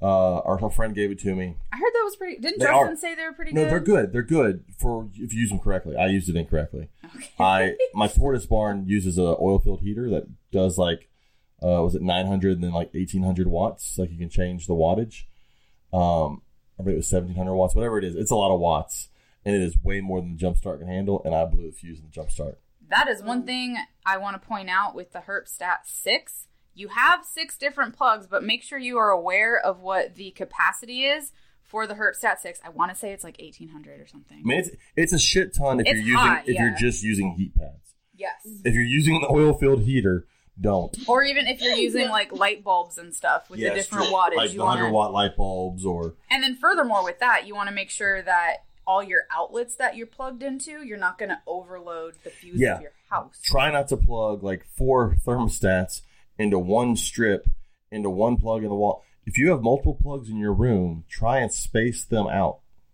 because you're going to overload your breakers Yeah, we don't want you to start a fire in your house and lose all your animals, lose your house, you know, that kind of thing. We don't want that. yes mostly i don't want the animals to die i don't know you personally out I don't there care about you. You Just I could- don't know you like i mean you, you, you, you could be a bad person i don't know just make sure the animals are safe They didn't ask to be here, okay? so all right moving on to the next video i saw no, but be safe, y'all. Be safe, y'all. So, uh, Animals at Home, which does the podcast, but then he also puts out videos uh, of the podcast. He did he one. like groups it by subject matter too, right? That's kind of what I got Yeah. from this. That's cool. I like that. it says, "Is your reptile obese?" And Probably. if it's in captivity and you baby talk it at all, it is obese. oh my gosh. I Even if you don't baby talk no, it. I'm, I'm, It I'm guaranteeing. still- I'm It might guaranteeing. still be fat. I'm guaranteeing. If you go like this to your snake, it's Oh obese. my god. It's obese, I can promise you. But I, one reason I, I wanted to point this one out was because I knew April was going to be here, and she does own big fat slugs. I do. When they are fully stretched out, walking around, walking around, whatever. around. Yeah. Guys, My things are so special. They if walk. you have thought about buying a blood python, you want to know who to get it from. April is your person. Her snakes walk. They fucking walk. I just Millions of years of evolution have happened in her snake room, and they now have legs. Oh. You can get a walking blood python. Hell yeah. You'll pay for it too. No, I'm just kidding. So back, back to your fat slugs. They, I'm- okay, I'm so they really do look like your- slugs your when they're blood. crawling. There's, there's slugs without the slime. Making my way downtown. I have like instead of videos, I should just take a video of it, but I think I have some somewhere posted. But I've taken pictures of it, and they legitimately look like stretch out slugs. But Because you they know, don't they don't move in a serpentine motion. They move in that They- weird like, like forward. They move forward like straight, and, and sometimes they move backwards. I was when I first got them, I'm like, "What are you doing? Where are you going?" because they, they don't move in the serpentine motion that people think of snakes, and they don't move like anacondas, which will pull their body forward, anchor point, and then pull their body. Over. Right. They can they can move straight. Yeah, they move straight and use like all of their scoots in a straight. It's like what gaboon. If you ever watch a gaboon viper move, they do the same thing. I mean, a gaboon is like yeah, like a venomous. Yeah, it's a venomous blood. Yeah, blood basically. It's- basically. the venomous blood. it's- blood python. So everybody out there, he said they were venomous blood pythons. They are. like oh gosh. They're just a spicy blood slug. That's what they are. the old spicy blood slug. Oh my goodness. Oh, working that pole with the old spicy blood slug. But but in in the blood community, in the short tail community, um, it gets talked about a lot. If you're in the blood python group, a lot of people, especially that are newer to the species, are instead of really asking, "Is my blood too fat?" they always ask, "Is my blood too skinny?" Yeah, never. It's never too skinny. Uh, Yeah, Unless you didn't feed it. Unless you didn't feed it for like three months, I mean, or if you're or if you're feeding an adult, just like an adult mouse, then yeah, that's probably a that's probably not enough. But um, if you so I'm you don't you can't see me, so I'm not gonna do it. But you know the shape of a Hershey's kiss? Yes. Yep. That's too skinny if your blood looks like that. Okay. So it their spines stick out a lot more than most snakes, so they're not like circular and oval. They have that kind of point to them. So that would be like the top of the Hershey. Gotcha. But if you're But if You- it sucks in, but if it sucks in like that's too much, and then if you can't really see the spine, then it's too fat. so you don't want round, Yeah. which is what everybody seems to aim for with all snakes. Because I also think that blood python should be six feet long and 35 pounds. well, yeah. I, saw it at a breed my females at 13 pounds. I, I saw one at a zoo one time. They're all like that. all of them. Sure. Same thing happens with boas. Boas are Oh. another one. Uh, I'll have to post my picture. My uh, I made a, a little because I, I I make memes. I made a meme for fat snakes for several different species. You don't make memes. I don't make memes. You don't know nothing about memes. But Dude. I made Oh, what? sorry. Go ahead and interrupt me. It's cool. I wasn't I'm, talking. s- I'm so fucking sorry. Go, go, go, go. No, no, no, no. We've already stopped. You're going to lose your train of thought. My, Jesse. My, my train hit its brakes. It did not go off the rail. It's sitting there. It's waiting. I'm so sorry. uh, uh, Toot, toot, toot, motherfucker. Let's go. um, all I Oh. literally was gonna say was, I think I know the meme you're talking about. Oh my gosh, Jesus Carly. Christ, Carly. All right, I'm starting my train back up, and I'm gonna run Carly's ass over. Okay. All right, so I've got a meme. I've got one. I've got one for sand boas and one for red tails. But one for red tails. So I always tell people when they try to figure out what shape their red tail boa should be, picture a loaf of bread, like a normal like white white bread where it's flat on the sides, round on the top. That's what you want for a boa. You want if your boa is round all the way around, that's fat. And people out there, and they mentioned it in the in the video on animals uh, at home, but a lot of times that's the only interaction we get with our animals is feeding them. For snakes specifically, I mean, there's fat lizards out there. Don't get me wrong, but I'm focusing kind of on snakes. Uh, feeding them is one of the only times we get. it. So we're like, oh, once a week I'm gonna get to feed it, and, and it's gonna be fun. Um, and don't get me wrong, you should enjoy feeding your animals, uh, but at the same time, you've got to keep the animal's health in the in the forefront with everything. So one problem with fat snakes is that it shortens their lifespan, just like fat humans. Um, it shortens their lifespan. There's a lot of fat that gets in there, and it starts to surround those organs, and it really crushes a lot of that, and it's not good. So, like I said, with boas, you want those flat sides. You don't want them sticking out and pudgy. Um, and so I've got one. It kind of it, it compares uh, a, a loaf of white bread It compares a big fat like oversized loaf of bread, and then it compares like flat bread. Flat bread would be too skinny. That's too skinny. If your if your if your boa is flat on top, that's a problem. And then I've got one uh, for sand boas because sand boas are a little tricky. I always tell people that they're they're they're fat worms, and they are to a certain point. Like you don't want it to be super skinny as an adult, but you also don't want to look in there and go, "Holy shit, this snake has rolls!" Like it should not have indentions because it's so fat. And I've seen pictures of with fat snakes that have like uh, fat deposits. You can see them; They- they can get really nasty. Some of them get really lumpy. But uh, a lot of snakes out there are just too they're too fat. They just are. I mean, especially berms are another one that, that gets really fat. Um, And I'm gonna add with berms and retics. So I have a. She's probably, uh, maybe like 11 feet. She's four years old, I think, at this point. I have only fed her rats, and she is grown just fine. She's a huge normal size berm, and I've just been feeding her rats, and I only feed her every two to three weeks, maybe yeah, you know and she's doing just fine with that and and then you in this video they talked about in the wild when you see these animals that they look skinny and they look sickly because we're so used to them always looking fat you know but that's they're healthy and I think there's there's got to be an in between. You know, uh, and I mentioned this in the in the video. When you find them in the wild, that is the wild shape, and that's how they survive. And it's fine for our animals in captivity to not be that skinny. I get that; that's fine. But also at the same time, the body's not made to to carry around so much weight. I mean, you see a lot of big fat retics on YouTube. Yes It's just again, you don't have to feed your animal every Thursday or every Saturday at eight o'clock, and it has to be this. Like you can space it out. little my my adult boas, my females get fed like once a month, and my male gets fed month and a half. But he gets fed a decent meal. I did have one female at one point that was eating like two pound rabbits. She was like eight foot long, but she would get a two pound rabbit like once every month and a half. Um, she wasn't getting a two pound rabbit every week, yeah and so, you know, I think there's there's there's a lot of snakes you don't tend to see as fat. Like you don't tend to see a lot of fat corn snakes. I'm not saying they don't exist. I've seen them. Terrell's first snake was a fat corn snake, and because I kept all the corn snakes, he's like, "Here, you can keep this one too." It took me two years to get that thing to a normal size. I uh, I've got a buddy who has taken in two berms uh, from the same people. One's a male, so it's a male berm. The first time I saw it, he didn't tell me what sex it was. He he opens the cage, and it's all of 18 foot long, and I think he weighed a hundred. I don't want to lie, but like close to 150 pounds.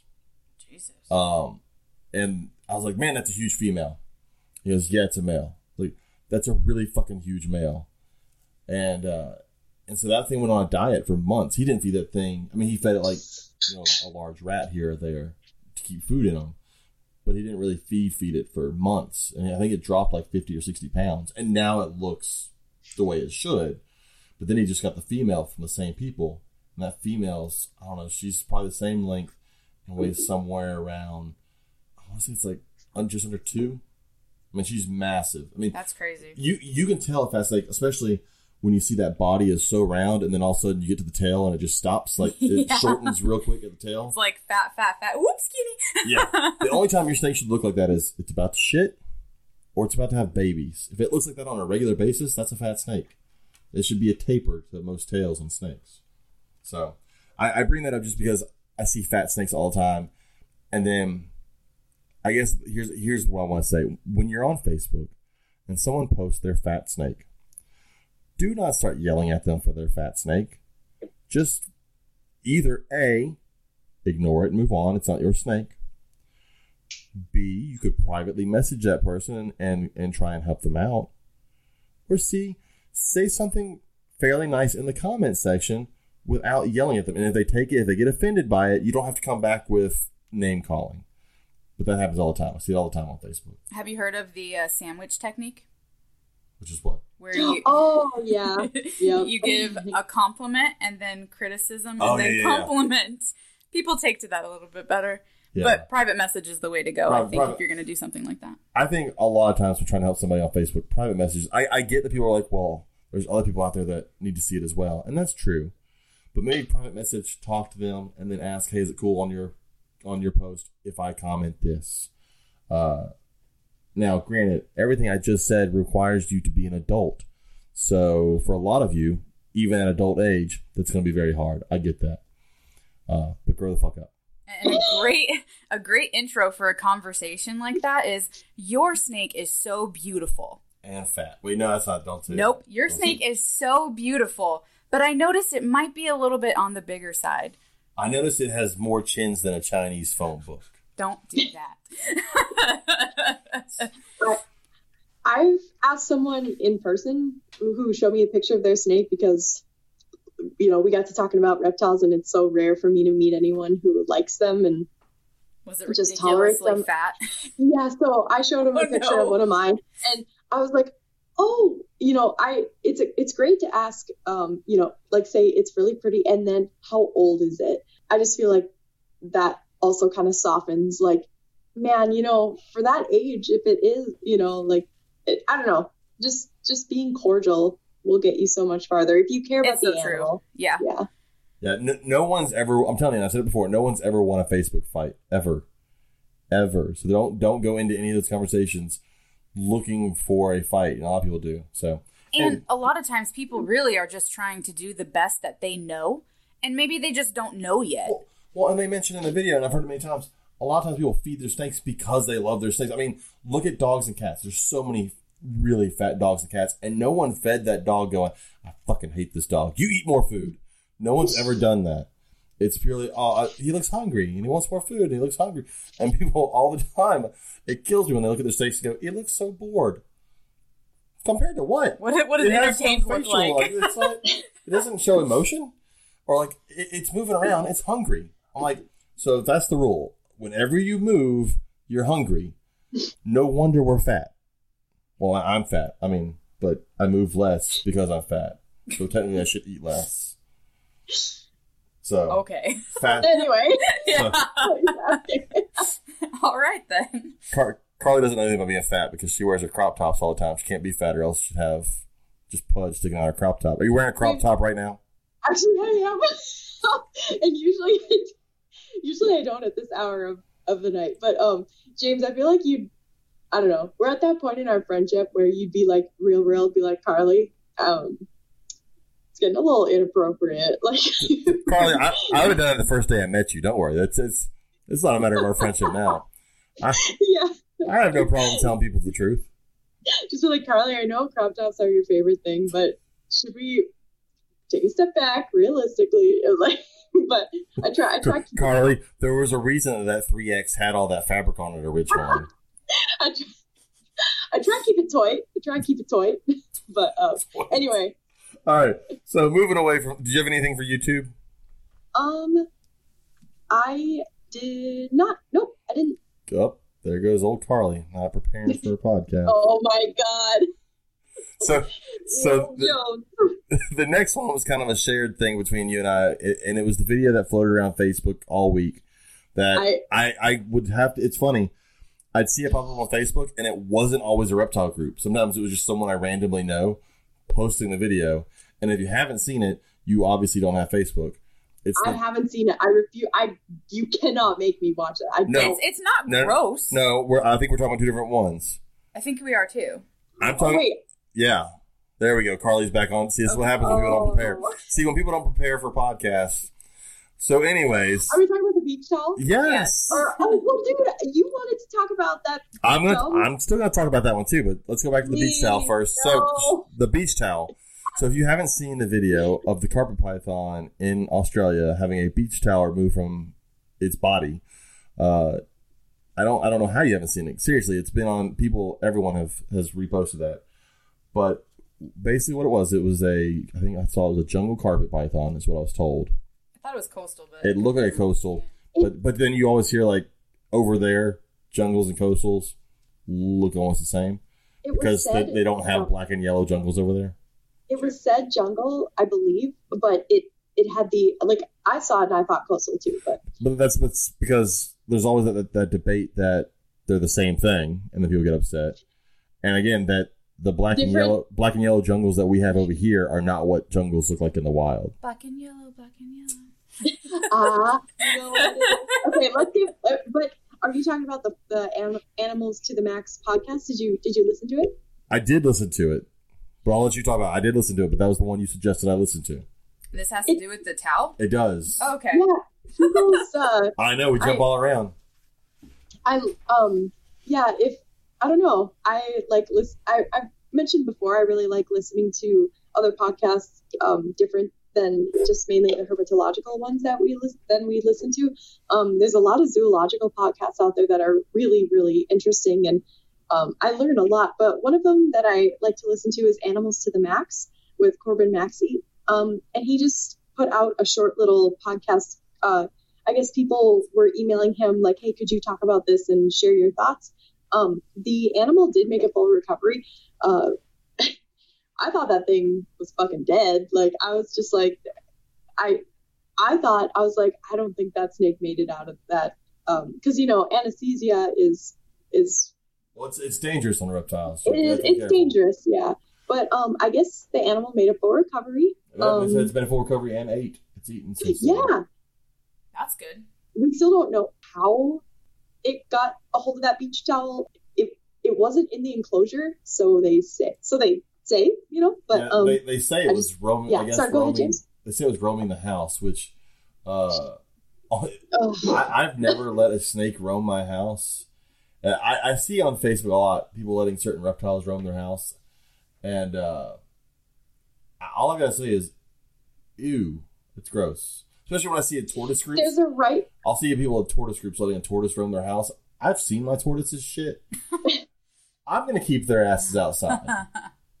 Especially if you've ever seen a tortoise really go to the bathroom and pee. there's a and right way and a wrong way to I mean, you do you, whatever you want to yeah do. there's there's there's a right way and a wrong way to let your animal like quote unquote free roam your house like i i let uh i don't know i let my corn snake explore he goes up and down from the cat tower like all day or not all day but if i would let him he'd go up and down that thing because he loves to Okay. um climb let's let's but let's let's preface Um, so that. yeah the animal didn't die it's uh Let's preface that with he goes up and down your cat tower without the cat present.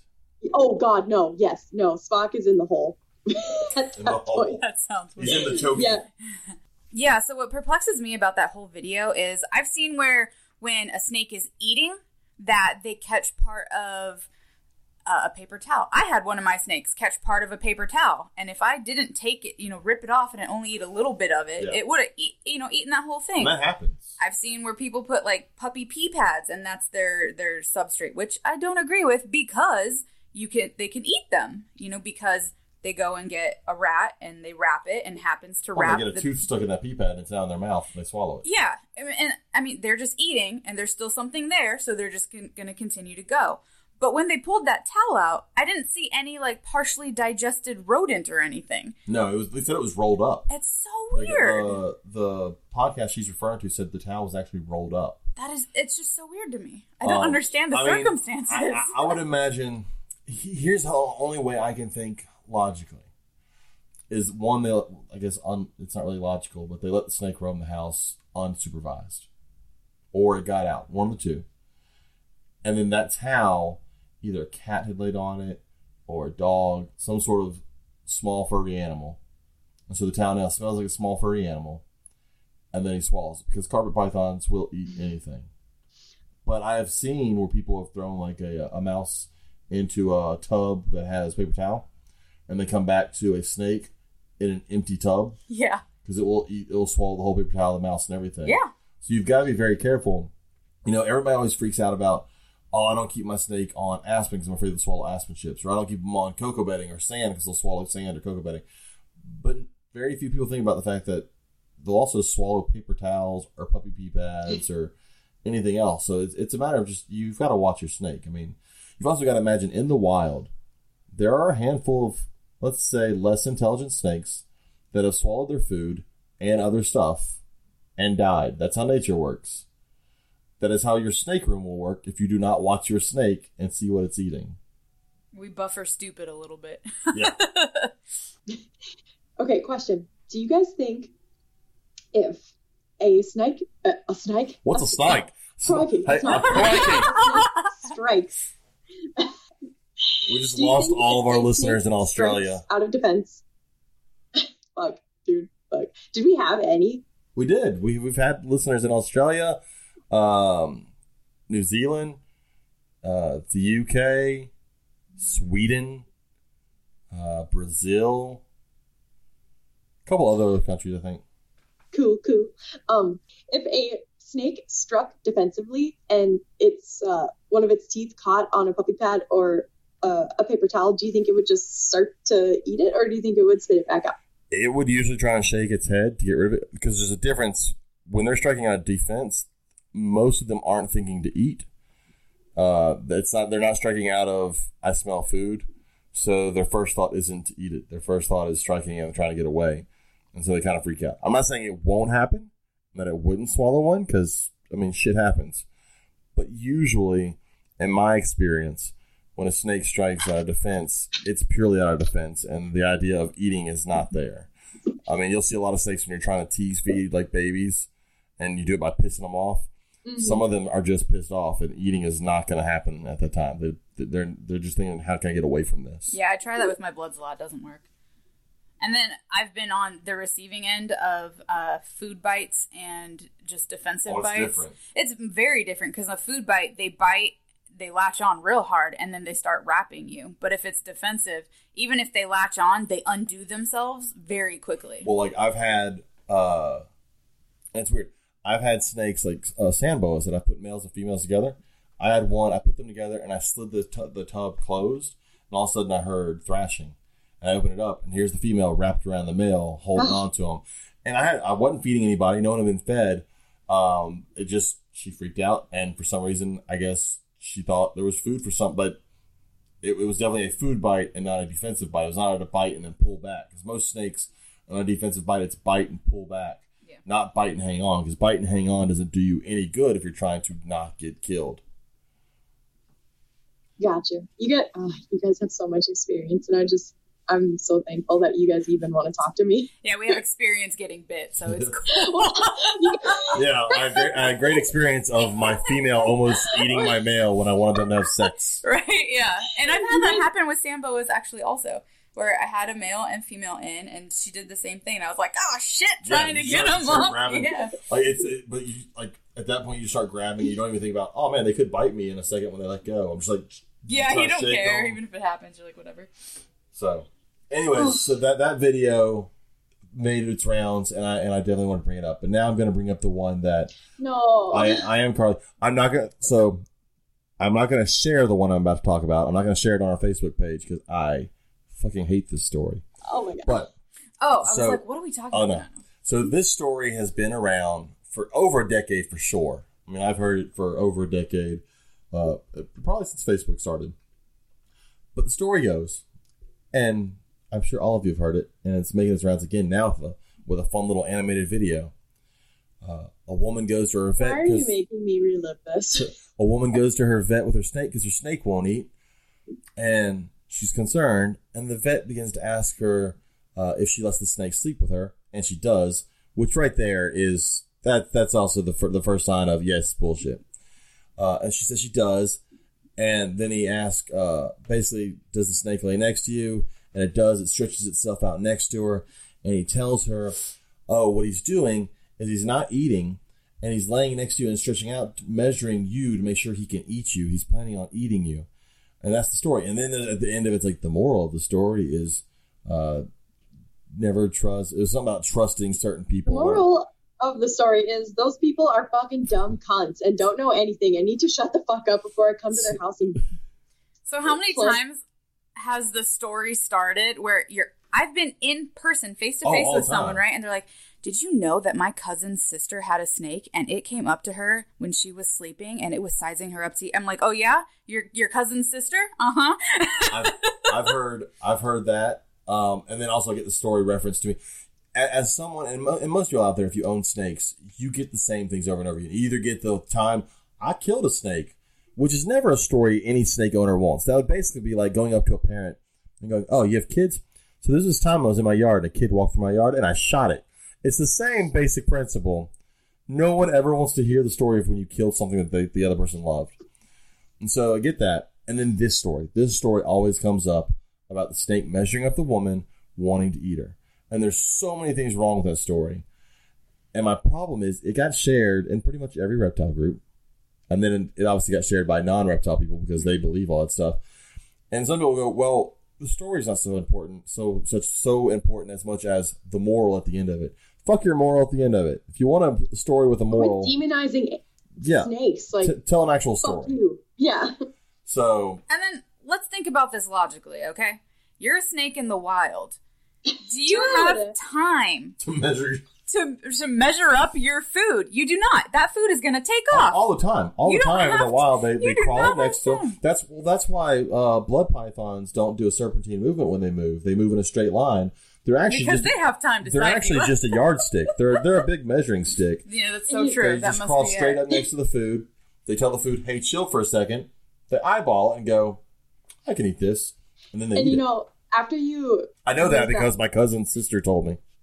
After you use that logic on someone, just be like, this is not how animals hunted, and then you drop like, it, you didn't grow up with, fuck, I'm fucking it up. It, then you drop like, you didn't grow up watching Steve Irwin and it shows, and they just get so insulted. Like they're just like, they don't, um, they don't. They don't get insulted. If they were stupid enough to believe that story, they're not smart enough to get, ga- gather anything you tell them. That story is so ridiculous. And again, people, please quit sharing it. We get it, okay? Look, and it's usually like someone who just joined a Facebook group with snakes, and they found have this one. They found this one thing about snakes, and now they got to post it so they can be like, "Hey guys, I know snakes. Listen to me. P- please don't ever post that again. That story needs to die. Many, many deaths and never come back." I'm even With that said, we'll see it in about six months. God, and like I didn't even want to talk about it because I was like, we, but you know, I, I get it. We need to have discussions and conversations. I just, I'm just like, oh, I'm so sick of hearing it. Ah, hear it. I hate this. Wanna hear it. And the worst part, the worst part now, like sometimes you just get like a picture of a snake and that story typed up. This one has a whole little cartoon. Someone took the time Yeah, to took a animate a, fucking cartoon of a snake sizing this woman up in the bed. Like, first off, don't sleep with your snakes. That's that's that's weird. That's that was the first thing where I'm like, one. don't don't sleep with your snakes. Uh, and second, it, I mean, I, I need people to understand snakes don't eat people. They don't. Now, I'm not saying snakes can't kill people. That's definitely happened. But we have shoulder blades, and it kind of makes it hard for snakes to swallow us. Most of those pictures you see on the internet where someone was swallowed by a snake, it's a living person who cut open a big snake, crawled inside of it, and then they snapped a picture. Okay, yeah, and I like I really do like Corinne's um podcast, but he mentioned that, you know, very rarely, very, very rarely, on very few occasions, they can eat. And it's like, why would you even mention that? Why I'm not why saying would that- you even I'm not saying that a small itty bitty person couldn't be eaten by a very large snake, yeah, but, your it- average sized human's not getting eaten by a snake. And it's so incredibly minusculely rare. Oh, yeah. Like, just don't bring it. Why are you bringing it up? It's just, I just, I don't know. Anyway, um, here- dude, we gotta. I'm so fucking tired, and I got a bad headache. Can we Let's do? Let's Can we do it? let's go with your animal fact of the week. Oh my god, this. It's a narwhal. It's narwhals. Narwhals. Wait, so narwhal. are you talking about the fat unicorns of the sea? Yes, yes, they're so awesome. Um, as I was as I was explaining to you guys earlier, I allow myself to write one page of notes, but I I could have wrote six pages about this animal because I had so many questions. Like, okay, I'm just gonna start. One, uh, narwhals are one of two living species of whale in the family Mono- Monodontidae. Um, can you guys guess what the other whale is? Hold on, hold one on. tooth? One tooth. So hold on. There's narwhals. What else has one tooth? I don't. I don't know a whale. That, I'm not also very good at whales. I, I, well, see, no, here's the problem. is I feel like I am, but all of a sudden I don't feel like I am. Well, it's the it, Is it? Does? Like- oh, hold on. Does the other one have like obviously only have one tooth? nope. No. Okay. Well, is the other one an actual whale? Yep. Okay, so it's not an orca because those aren't whales. So what is it? I don't know. beluga. Oh, that does make sense. I know, I know. Once, like, once you hear the beluga, you're just like, oh fuck, I knew that. Yep, that's what I said in Big, my head. big old fat Casper whales. All right, so their tusk is a tooth. Um, as you guys, you guys are so darn smart. You guys knew it was a tooth. Um, that protrudes from their upper lip and can grow up to ten feet. Usually, it's only the males that grow the tusk, but it is possible for females to grow one too. Um, I think I had heard this fact before, but it's something that I just, you know, when you think narwhal, you think that impressive uh, tooth coming out of their fucking face hole. Okay, it doesn't come out of their face hole; it comes out of their upper lip. But, um, Which is on their face. it's on their face. Um, so it's even rarer for narwhals to grow two tusks. Usually, the primary tusk is the left tooth, and it will spiral to the left. Um, let's see, I have also their scientific name, Monodon mon, mo, monoceros. Oh, hey, we found your word. At least this one is hard to say. It's hard. This is this is Um, Carly's word of the episode that she can't pronounce. Monodon monoceros. It uh, it doesn't equal. It means one tooth, one horn. Um, so no one's it's no one that I know, and I don't think anyone alive. No, probably someone. eh, Anyway, what I'm trying to say is narwhals can live about 50 years in the wild, but do not do well in captivity. You will not see a narwhal in captivity. Um, efforts to capture and keep narwhals were made in the 60s and 70s, but they all declined and just squallered and perished. Horrible, terrible deaths because we don't know how to keep them.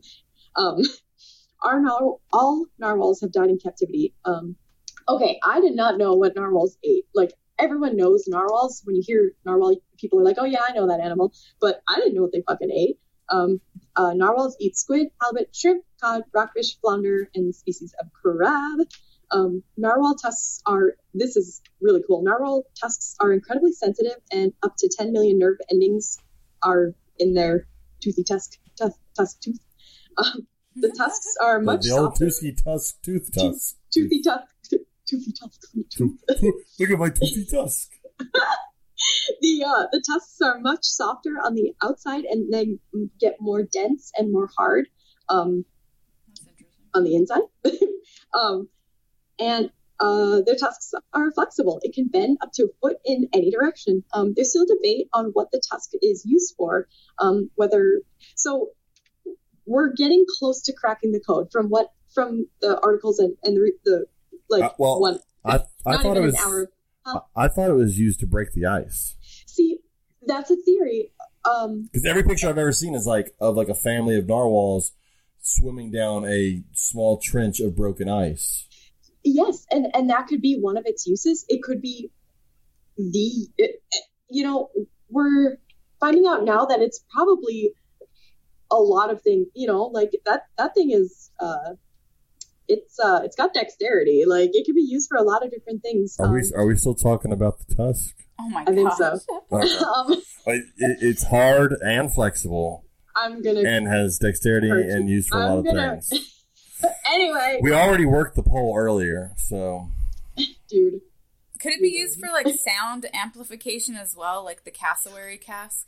Yes, yes. Um. So let's see. What are there's still debating. I might be the- smart after all. Yeah, dude, you, smarter than a fifth are- grader. you are fucking smart. Okay, so I was running out of room on my paper, and I was like, "Fuck, I need to Hey, try to hey, wrap this up." So. Did did you flip it over? Because there's more room on the back Yeah, of the paper. I know, but I don't want to go too long because I know. I, yeah. Anyway, so um, it it has been captured on footage of some narwhals using the tusk to like stun their prey if they're able to uh like you know whack it, tap it. So, so they, Um. they they bitch slap fish with their tooth. Yeah.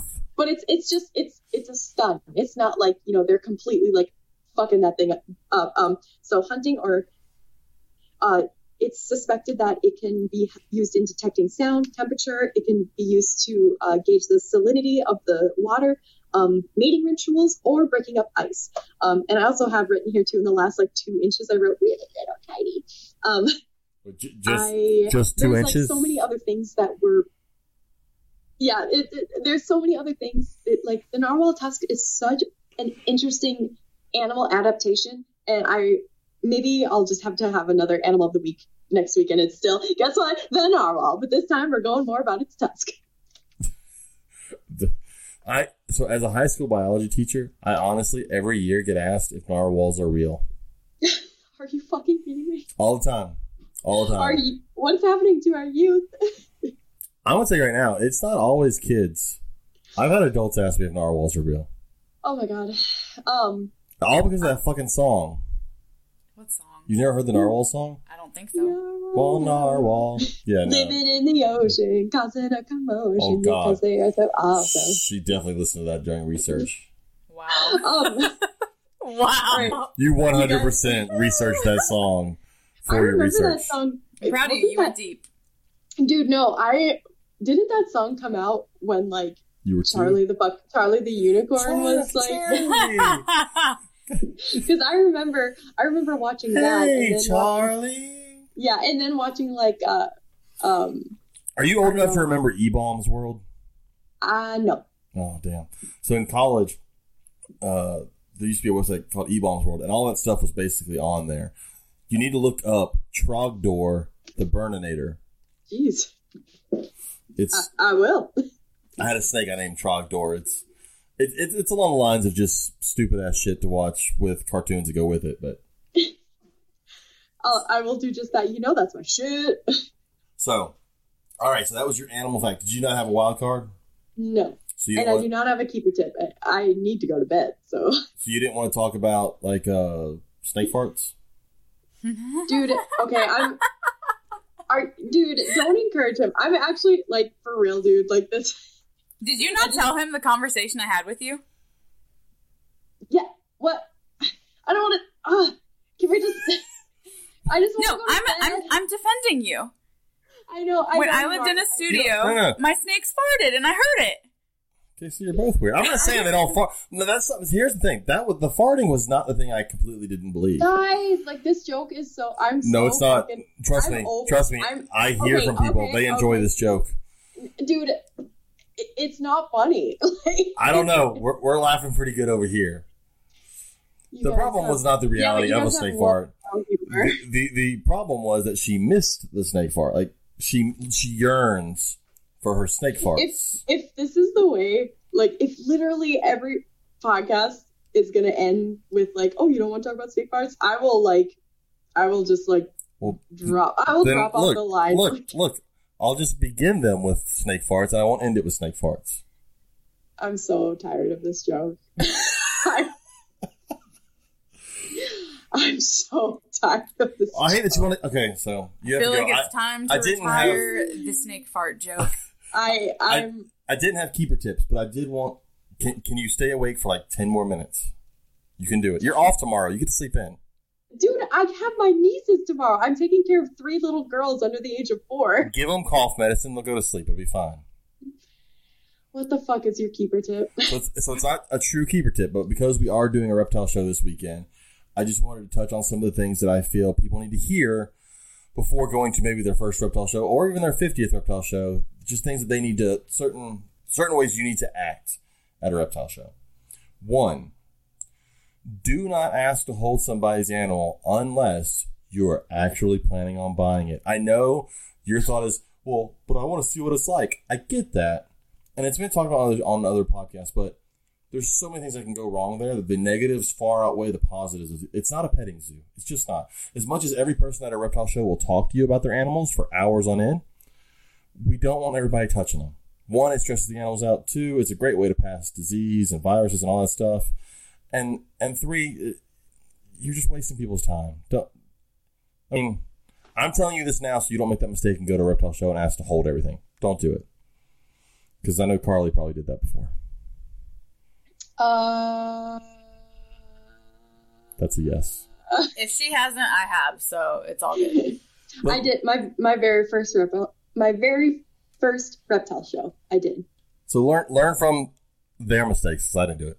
Learn from their mistakes and don't do that. That was that was my first thing. Uh, second, take your time and look at everything. You paid to get in there. Look at everything. It's fine if you want to rush through there the first time and see if they have what you're looking for. That's great. But then take your time. Walk through there. There's a lot of cool stuff at a reptile show that you may not think of unless you actually saw it. was kind of my main ones. I, I I figured you probably you guys may have certain things that stick out of your mind that when you go to a reptile show that uh, faux pas that people may have, or my big one was quit asking to handle everything. I think for me, it's less a faux pas, but more talk to different people, like different breeders that breed different things than maybe what you're interested in. Because for one, that's a great way to network because people love talking about their animals and what they're working on. I always ask someone like, "What's your favorite thing on this table and why?" or "What are you most excited about that you produced?" And that's a really good icebreaker. Uh, and you can learn, you know, something new about a different species that maybe you didn't know before. So that's pretty cool. Carla, I agree. do you yeah. have, do you have anything? Um. Since you still look at you you still look at reptile shows from a different side than I look at them. When I when I think reptile shows, I think uh, I look at vendor setups and how I can set up or how I'm going to do my tables. But you're looking at it purely at oh look at all the pretty animals. hmm, I'm really.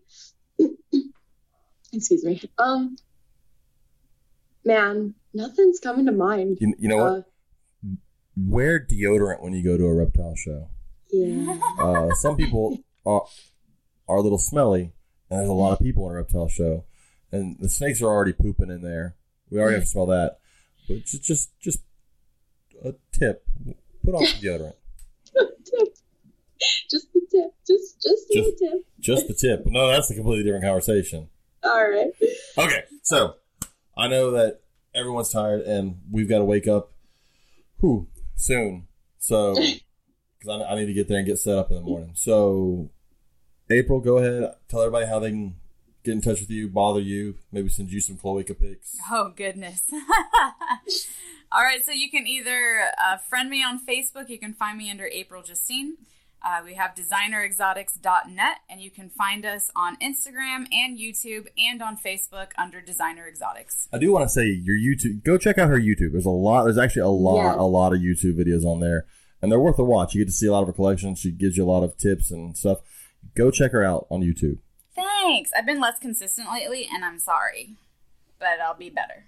But it's So good. sh- but it's Good shit. well, and it's free. So if anybody's complaining, shut the hell up. oh, speaking of complaining, uh, if you listen to a podcast, go over and, and leave a review, like on Apple, leave a review, uh, good or bad. Someone left a uh, three star review the other day, but they didn't leave a comment. And trust me, you're not going to hurt my feelings. so tell me what you like, tell me what you don't like. Shoot us an email if you want to. But uh, No, we are so down for criticism. Like, please, you know. I mean, I, I probably will laugh at it and go, yeah, whatever, and keep doing what I was doing. But Uh, it may be a good I- idea. I want to grow, and no, no, I get you, I get you. But um, I don't need to grow. I'm already the best person I can be. oh I mean, you're already goodness. super tall, so I don't think you need true. to grow anymore. So, all right, I I gotta end this so that Carly can get some sleep. No one listening to this will be able to to come to the reptile show and see us because, well, we will already have had the reptile show, but we are in New Orleans this weekend for the Herps Reptile Show. Uh, if you need to, if you want to get a hold of me, you can find me at Simply Serpents on Facebook or Simply underscore Serpents on Instagram, or you can uh, find us on the podcast at the Reptile Gumbo Podcast on Facebook, the Reptile Gumbo Podcast on Instagram, or the Reptile Gumbo Podcast at gmail.com.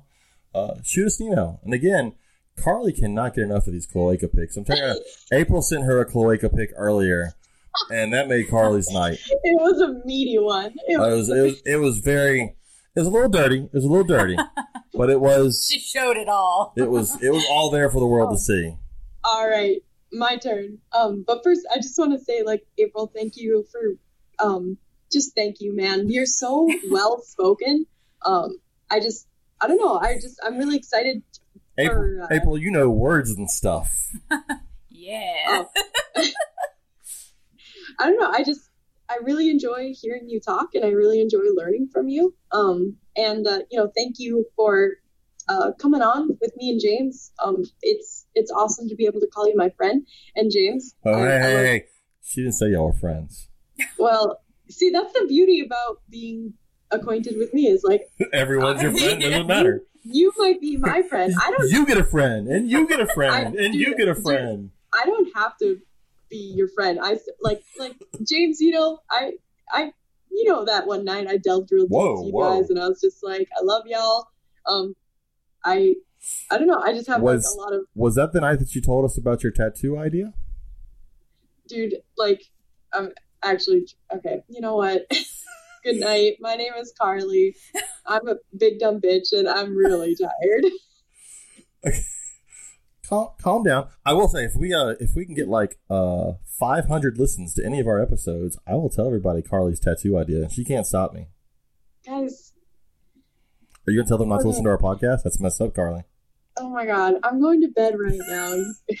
All right, so we are gone. Thank y'all for listening. Bye. Bye.